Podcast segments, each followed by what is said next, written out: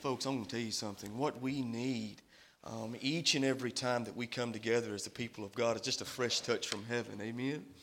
To be in the presence of Almighty God. There's nothing more special than that. Every time I hear that st- song talking about us surrendering unto the Lord, um, our soul being completely surrendered to Him, I can't help but think of two of my favorite verses in Romans chapter twelve, verses one and two.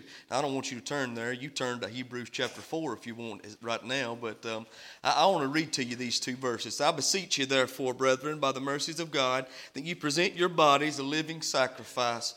How many of you know that's what God's called us to do, to present ourselves unto Him, to stand surrendered before the Lord. Lord, it's not about what I want, but what you want. It's not about who I am, but who you are. Lord, you lead, you guide, you direct. I present my body unto you, a living sacrifice, holy and acceptable unto God, which is your reasonable service. Now, I love how he puts that.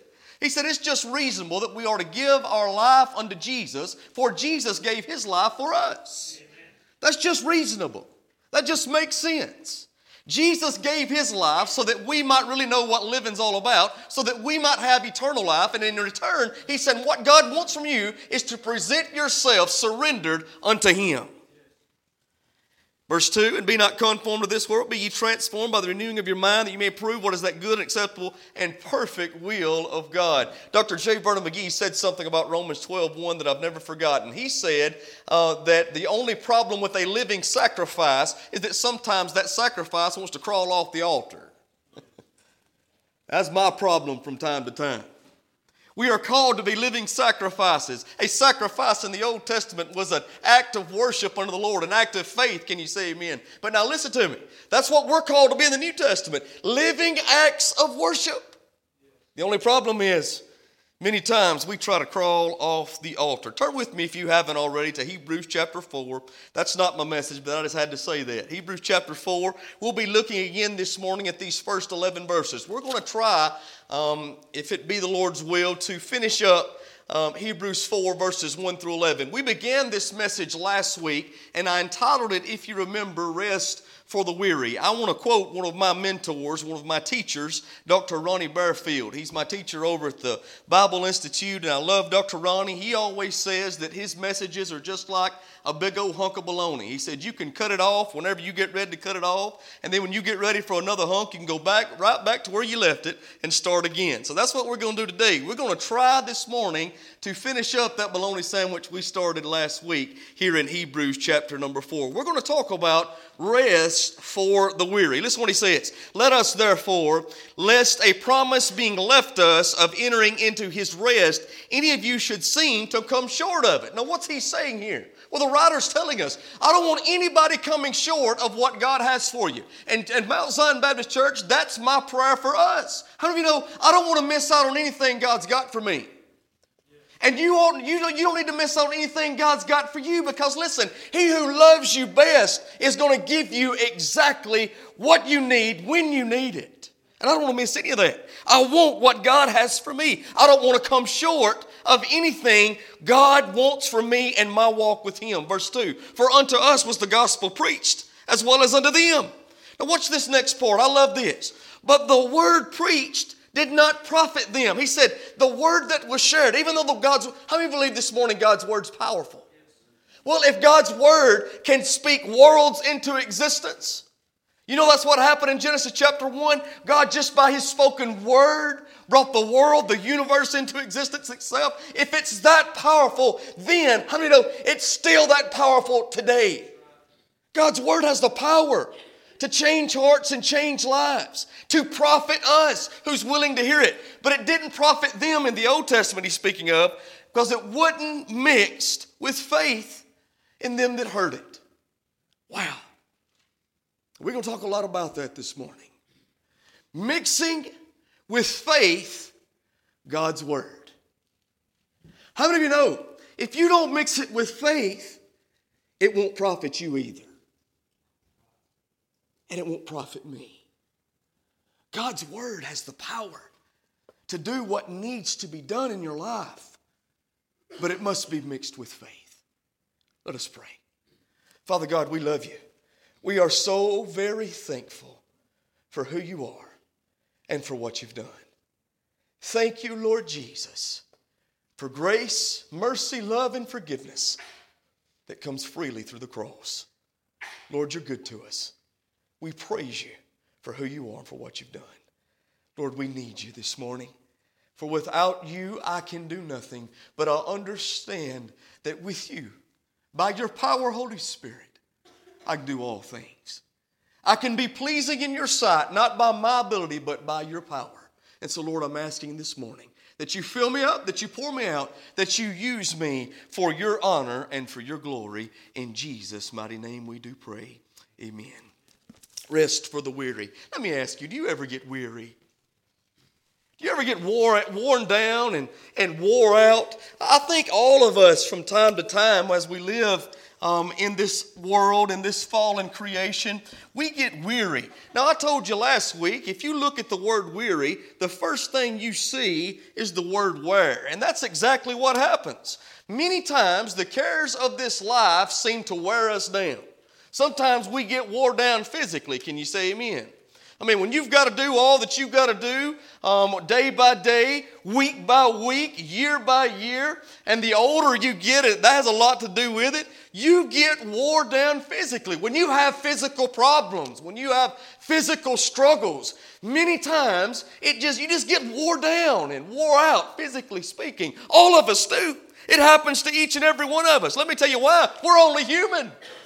Amen. And sometimes we think ourselves to be so strong when we're, really we're not. The Bible compla- compares man uh, to a flower and grass that withers. It's here one day and it's gone the next. We think ourselves so so so many times to be so strong and independent, but truly we're not.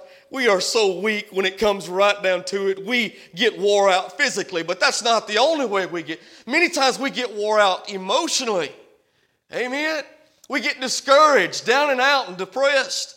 And a lot of people think just because you're a child of God that that don't happen to you. Let me assure you, it can and does happen to the people of God.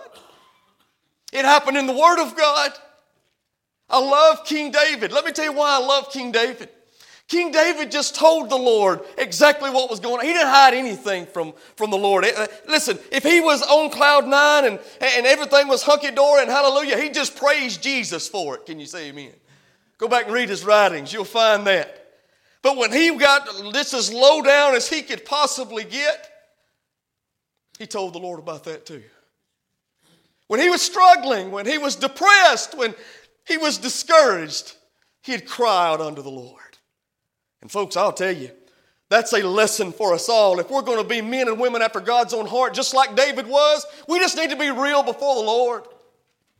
Many times we too enter into times of emotional weariness where we're discouraged, we're depressed, we're just wore out. All the cares of life have, have just piled up on us, and it seems as though life sometimes will take that rug you're standing on, jerk it right out from under your feet, and you fall flat on your face. And folks, in those times, it's easy to become discouraged. It's easy to become depressed. You just get wore out physically, emotionally, spiritually. You can even be wore out. I am so very thankful that in a month, uh, Doctor David Miller is going to be with us. I can't wait. He's going to come and preach revival service for us. Let me tell you why. We need revival. I need revival. Because from time to time, we get wore out spiritually speaking. I told you last week, I don't get wore out Uh, uh, folks, uh, of the word of, of the work of God. I, I'm not tired of the work. But I tell you, sometimes I get tired in the work. I love what God's called me to do. I praise God for the opportunity to be your pastor. I, I'm so thankful that He's allowed me to be a part of what's going on right here. We praise Jesus for that. I don't get tired of the work, but I get tired in the work. And so we get wore out for many times, physically, emotionally, spiritually. But the Bible promises right here in the Word in these eleven verses, listen, rest for His people. We said there's three types of rest outlined right here in these eleven verses. The first one we talked about last week was the Sabbath rest, or the rest of salvation. Look down with me very quickly. Let me read to you verse ten. For he that is entered into his rest, he also has ceased from his own works. Everybody say works. As God did from his. Let us labor therefore to enter into that rest, lest any man fall after the same example of unbelief. So that Sabbath rest, or the salvation rest that's available for all of those who trust in Jesus, we find right here in Hebrews chapter number four, verses number ten, ten and eleven there. Now let me share something with you folks. I want you to understand and know that before there can ever be rest, there has to be restoration. Men and women, mankind apart from Jesus have no hope. Ephesians chapter two, Paul put it like this. You are without God in this world. You have no hope. You in your sinfulness apart from Jesus are separated from a holy God. That's me, you, and everybody else. We all came here needing a Savior. We were all born into sin. We've sinned in attitude and we've sinned in action. We sin by nature. Being born of the nature of Adam who sinned in the garden. Can you say amen? We looked at all that last week. And so because of that, there must be restoration. How are you restored to a right relationship? Well, I'm glad you asked me. Folks, we must rely on Jesus. I had a Sunday school teacher one time. I was a little boy. And I remember something she said. She said this. She said to our, our Sunday school class one day, she said, good little boys go to heaven and bad little boys go to hell. Let me share something with you. That may sound good to your flesh, but it's wrong. Let me tell you the truth. We're all bad little boys. We're all bad little girls. Born into sin, standing in need of a Savior. All of us came here needing Jesus, and it showed up in our lives. Amen? We've broken God's law. We've sinned in action. We've chose to go our own way and rebel against the God who loved us. But I've got good news for you. The God who loved us has done for us through His Son what's needed for us to be restored into a right relationship with Him. Jesus, the perfect, sinless Son of God, was born through the virgin birth, born perfectly, lived perfectly, never did one thing wrong. The thirty-three and a half years He walked upon this earth, He fulfilled God's law, therefore fulfilling God's righteousness, and then He went to a cross and took upon Himself the punishment for my sin, your sin, and the sins of the whole world, so that now all who trust in Him, all that rely on Christ, can be restored to a right relationship. I'm going to tell you that's good news. We must rely on the finished work of Jesus. It's not about what you can do. That's why the Bible says in Hebrews chapter four and verse ten that if we receive this Sabbath rest, this uh, salvation rest, it's not about our works, it's about who we've trusted in.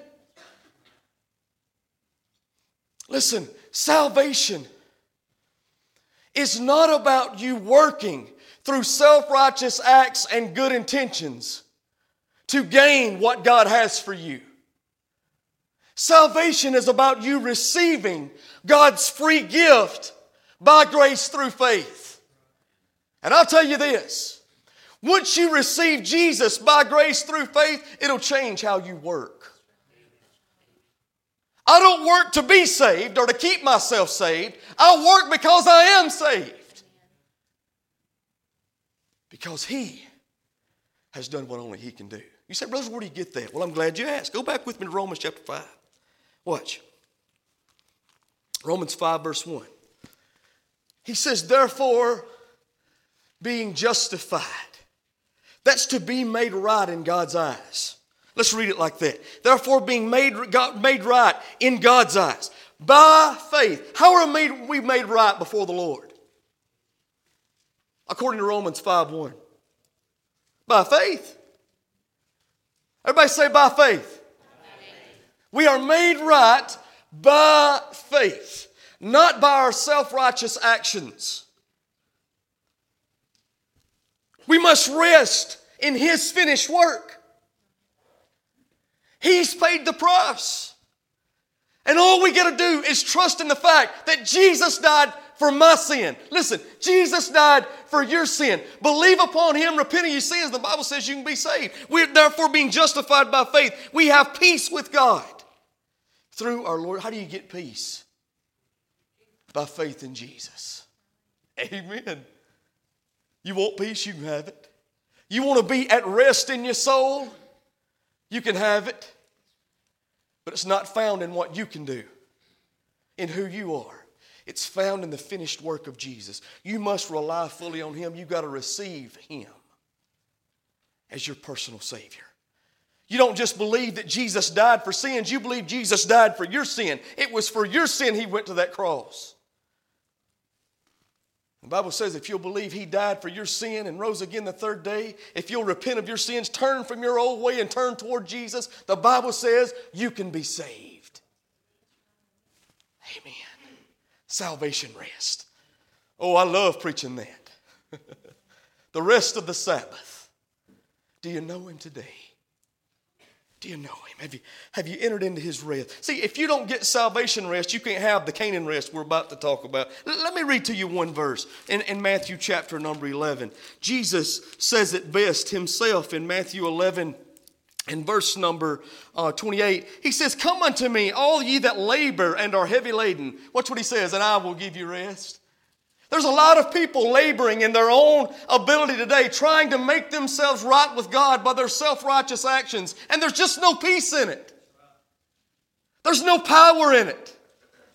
They just can't seem to get what they need because guess what? They can't obtain it by their own self-righteous works. That means you can't be good enough to get the rest Jesus wants to give you. You can't work hard enough to get the rest that Jesus wants to give you. That's why he tells them, all you that labor and are heavy laden, you're wore down from trying to do it yourself. Stop trying and start trusting. Makes all the difference. Come unto me, all you that labor and are heavy laden, and I will give you rest. Take my yoke upon you and learn of me, for I am meek and lowly in heart, and you shall find rest for your souls. For my yoke is easy and my burden is light. Jesus can and will give salvation rest to all who receive it. And until you get salvation rest, you don't even know what Canaan rest is all about. That's my next point. In Hebrews chapter four, he speaks about Canaan rest in those first three verses.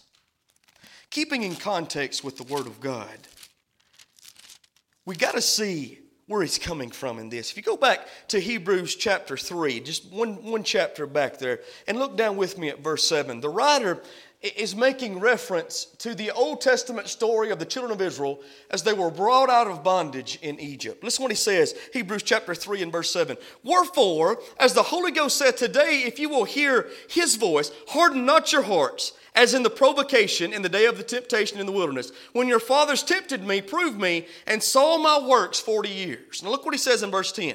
"Wherefore I was grieved with that generation and said, they do always err in their heart, and they have not known my way. So I swear in my wrath, they shall not enter into my rest." So what's he talking about there? What's the writer speaking of? He's speaking about when God took his children, the children of Israel that were in bondage in Egypt, and by Moses brought them out of the, of the land of Egypt and to the land of Canaan.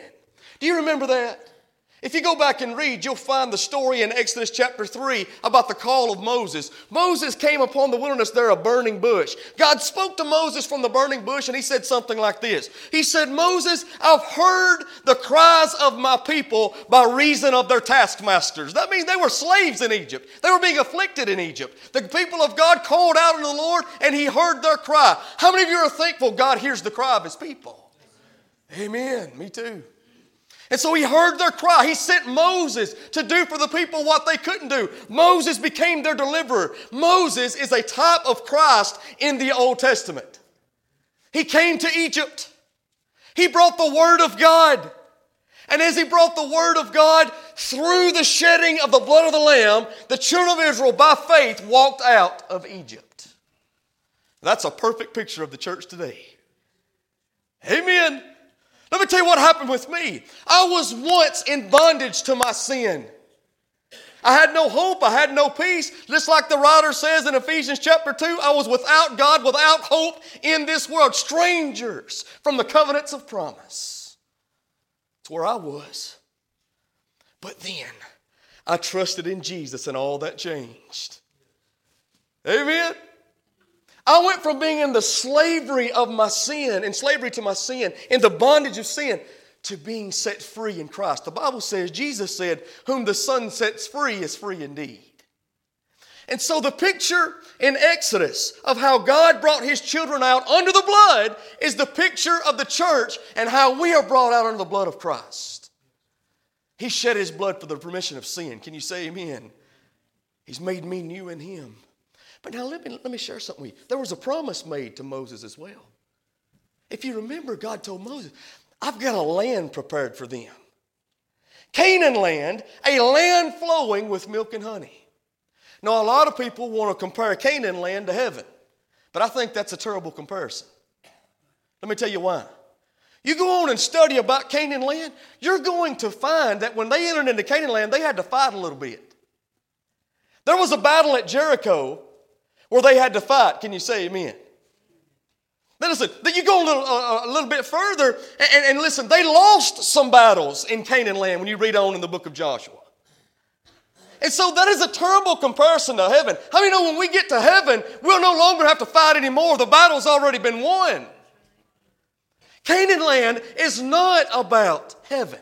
That's not what that picture's for us. Canaan land is about our land, our land of milk and honey. Now, what is that? Well, Jesus said it like this. John chapter ten, verse ten. The thief comes not but for to steal, kill, and destroy. But Jesus said, I have come that they might have life and life more abundant. Let me tell you what our Canaan land is. Abundant life. That is the promise we have been given to all who trust in Jesus. But let me share something with you.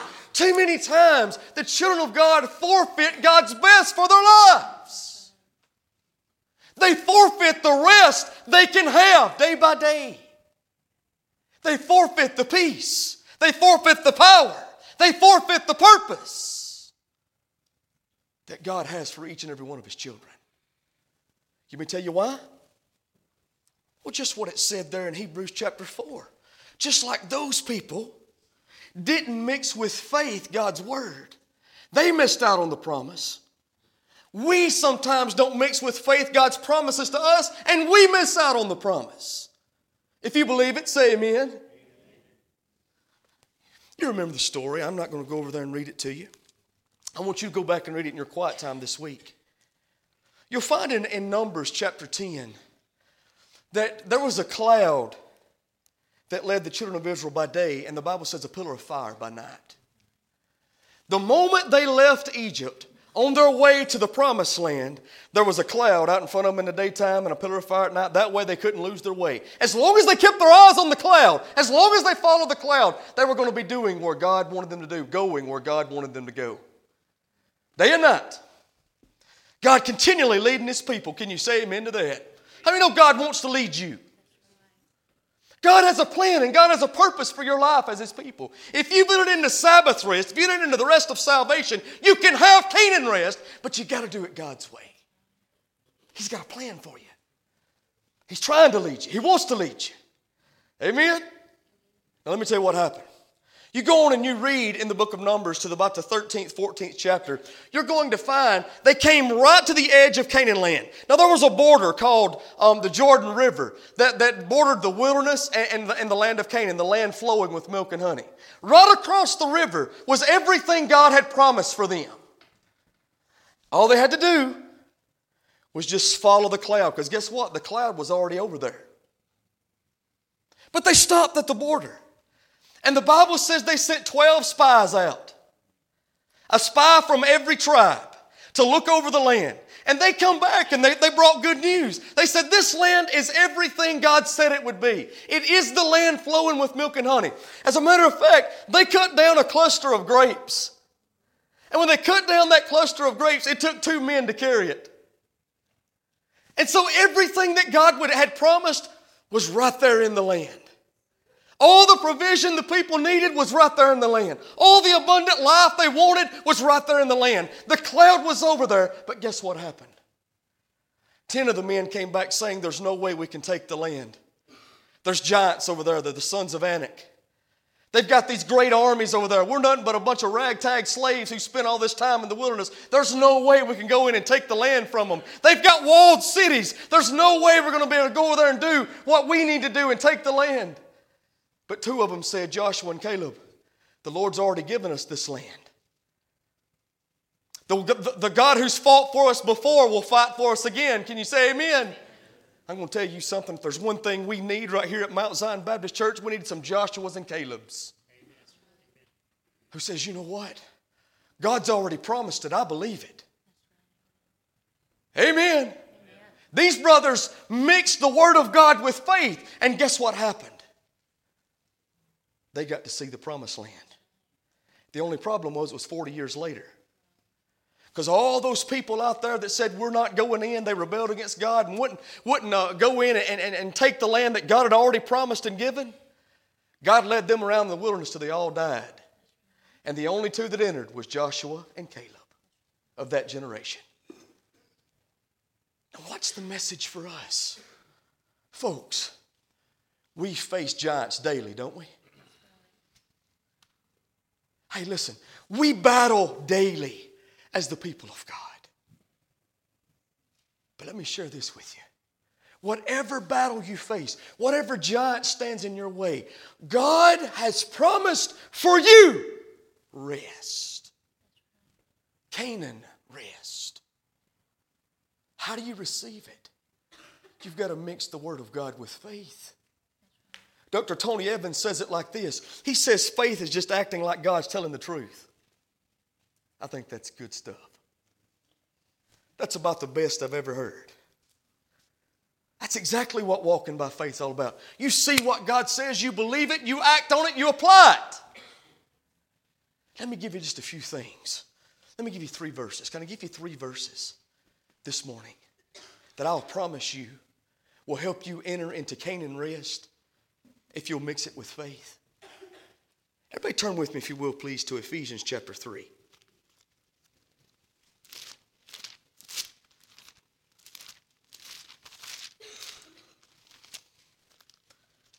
Ephesians three, verse number twenty. If you believe God's word, say amen. Watch. Ephesians three, the twentieth verse. The Bible says, now unto him that is able to do exceedingly abundantly above all that we ask or think, according to the power that works in us. Do you, do you ever feel inadequate for God to use? I mean, you know as a child of God, you've been saved for a reason, don't you? You know as a member right here at Mount Zion Baptist Church, you've been saved for a reason. You've been placed here for a reason. But do you ever feel inadequate in doing what God has called you to do? Maybe it's preaching the sermon. I'm going to tell you, a lot of times I feel so inadequate to be doing what God has called me to do. Maybe it's teaching the lesson. Maybe it's singing the song. Maybe it's praying the prayer. Whatever God has purpose for you to do, do you ever feel as though you can't do it? Well, I got good news for you, good and bad. The bad news is this, you can't do it. You're right. Now, you can't do it effectively. I've come to find out I can certainly go through the motions in my power. I can get by. But I'm going to tell you something. I think we've got by far too long in the church. As a matter of fact, I think that's why the church as a whole is in the shape it's in today. We've got by far too long. See, I can get by in my ability, but I can never be effective without the power of God. Amen. And you can't either. But the good news is this.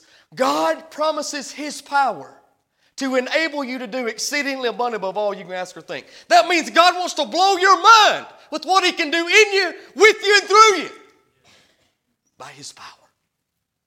Isn't that what Ephesians three twenty say? Now, how do you know? If you'll mix this with faith and apply this to your life, you're talking about some rest for your soul. You're talking about being in Canaan land, enjoying your salvation instead of enduring your walk with the Lord, enduring what you've been called to do, you can enjoy what God has for you. Amen. I'm telling you, it works. You got to mix it with faith, though.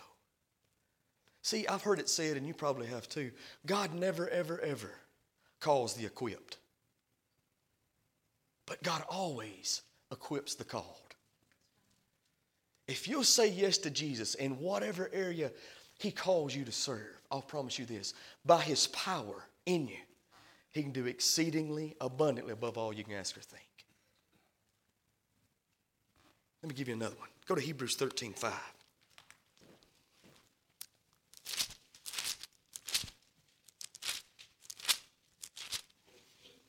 Hebrews thirteen five says, let your converse, conversation be without covetousness, and be content with such things as ye have. For He has said, watch this now, I will never leave thee nor forsake thee. Now, if you're ready to claim that promise, say amen.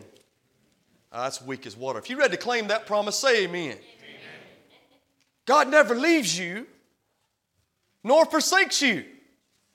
Now, I'm going to tell you something. Listen, if you don't mix that with faith and start trusting in that right there, you're going to be robbed of your peace. You will forfeit God's peace that He's willing to give because you don't really think, you don't really believe God's with you at all times. You say, brother, sometimes I don't feel like it. Your feelings will fool you.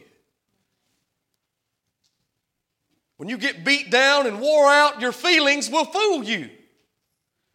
Your flesh will lie to you. Are you hearing me? God has not and will not leave you. You said, brother, how do you know it? I know it because God's word says it. I've mixed it with faith. I believe it. You can too. Numbers twenty-three nineteen says, God's not a man that He would lie. Brothers and sisters, I'm going to try to tell you the truth. I'm going to try to let my yes be yes and my no be no. I'm going to stand for what I say. I'm going to try to. But guess what? Being a man, I can fail you. I don't want to. It's not my purpose. It's not my plan. But I can fail you. I don't want to fail you, but I will. I'm just human. But I tell you this, God's not like a man. We found out this morning, didn't we, sister, that God's faithfulness is there for us each and every morning. He's promised. He'll never leave you, so you can trust in it. But if you choose not to mix it with faith, you're going to miss out on that Canaan rest. You hear me? You're going to mix out on that land flowing with milk and honey. Let me give you one more and I'm done. Philippians chapter four.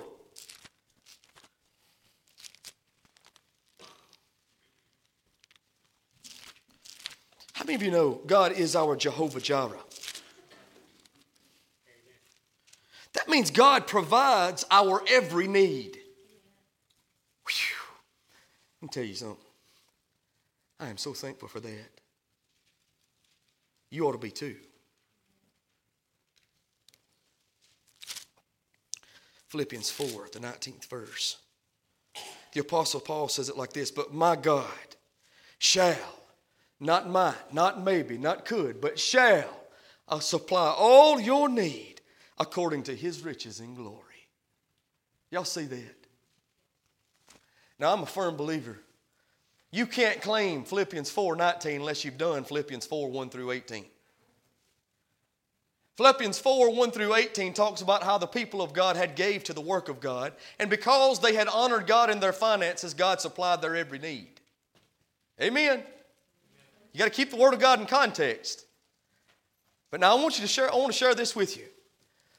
God has promised to provide for you everything you need. And a lot of us will lose sleep at night worrying about all the stuff we've got to worry about when we don't have to. You're forfeiting Canaan rest. You're forfeiting the peace that God has for you simply because you're not mixing the word of God with faith. God's already said it. You can count on it. If God says He'll supply my need, praise God, bless God, He's going to supply my need. How many of you know? Listen to me. God said in Exodus chapter three when He spoke to Moses, Moses, I'm about to bring these people to Canaan land. How many know that right then and there it was a good done? It was done.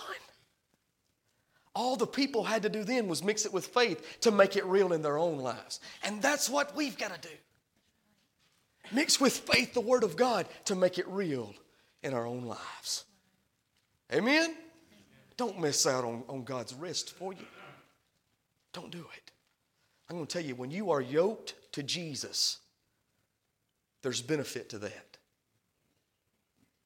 Doctor Tony Evans, I heard him preaching one time. He told a story about how he had bought a car from a, a new car from a dealership, and uh, something had went wrong with it. It tore up with him on the side of the road. And, um, he uh, was worried sick about it. He said, man, I didn't know what I was going to do. He said, I had to be somewhere at a certain time. My car was broke down on the side of the road. He said, I jumped out, run around, opened up the hood. He said, I couldn't do nothing with it. Couldn't get it fixed. Couldn't get it to crank. He said, to, and then I remembered. He said, when I bought that car, I had an, I got an agreement along with buying that car um, with triple A. He said, so what I did, I got on the phone, I called up triple A. He said, you know what they did? They came out there, they took a tro- tow truck, pulled that car up on the tow truck, took it to the place to get it fixed. He said, and in the meantime, dropped me off by the rental place. I, I got my, me a rental car, and so I, I didn't miss out on anywhere I had to be or anything I had to do, simply because I had an agreement with them. And with that agreement came great benefit. Now that made sense to me. What he's trying to say is this. Because you've been yoked to Jesus, there are great benefits that you can rest in and rely upon, but you will forfeit them if you don't mix God's Word with faith. There are going to be things you can't fix. There are going to be questions you can't answer. There are going to be problems that are too big for you to solve. But guess what? Nothing is too big for my Jesus. Nothing. My God is able. He's able for you too. Everybody stand this morning.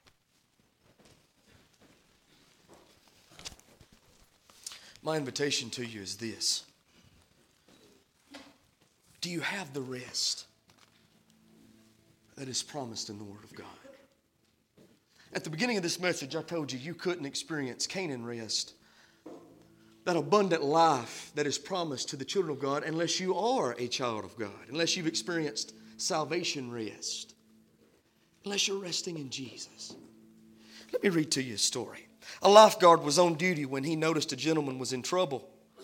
He dove into the water and swam out to the struggling man, stopping about three feet from him. From this short distance, the lifeguard realized that the victim was a large fella. Not wanting to be taken, un- taken under, the uh, lifeguard considered his dilemma. Not only was his ward sizable, he was also trying to save himself. Now listen. He was panicking. He was in trouble. In an effort to save himself, the man was swinging wildly against the water and was draining his energy quickly. The lifeguard continued to tread water at a short distance, not because he didn't care, but because he was waiting on the man to stop trying to save himself. Watch. He knew that he would be unable to save the drowning man as long as he was using his own methods, insisting on his own strength and relying on his own ability. His cry for help contradicted his efforts to be saved. His approach was hindering the lifeguard's planned approach. Finally, the man's energy left and he had no more fight in him. When he stopped beating the water, stopped leaning on his own understanding, and stopped using his own methods, the lifeguard took over. The lifeguard worked his way around to the man's back, reached over his shoulder, cupped, the chin under, cupped his chin under his head, and put an elbow in the middle of his shoulder blade. This allowed the man's body to come closer to the surface of the water and rest on the hip of the lifeguard as he side-stroked into the edge of the pool. Even though the man was large, the rescue was possible because he was resting on the strength of his Savior. Watch. Once that man was calm, he thanked the lifeguard. He gave the lifeguard complete credit because he realized his own resources couldn't have gotten him out of the mess he had found himself in. Wow. Jesus is your lifeguard. And all he's waiting on is for you to call on him and receive salvation. There is rest for the weary. Would you receive it today? You say, brothers, I've already been saved. Well, then let me ask you, are you walking an abundant life? Are you struggling? Trying to do what only God can do if you'll allow him? Folks, mix with faith what God says and move on. Keep looking unto Jesus, the author and the finisher of your faith. He'd never leave you. He never forsakes you. If you need to be saved today, come say, brothers, we need to be saved. You just want prayer, want to pray to the Lord. This altar is a great place to do it. Folks, whatever you need, God's available and able to do for you what needs doing. That's your invitation. Don't wait this morning.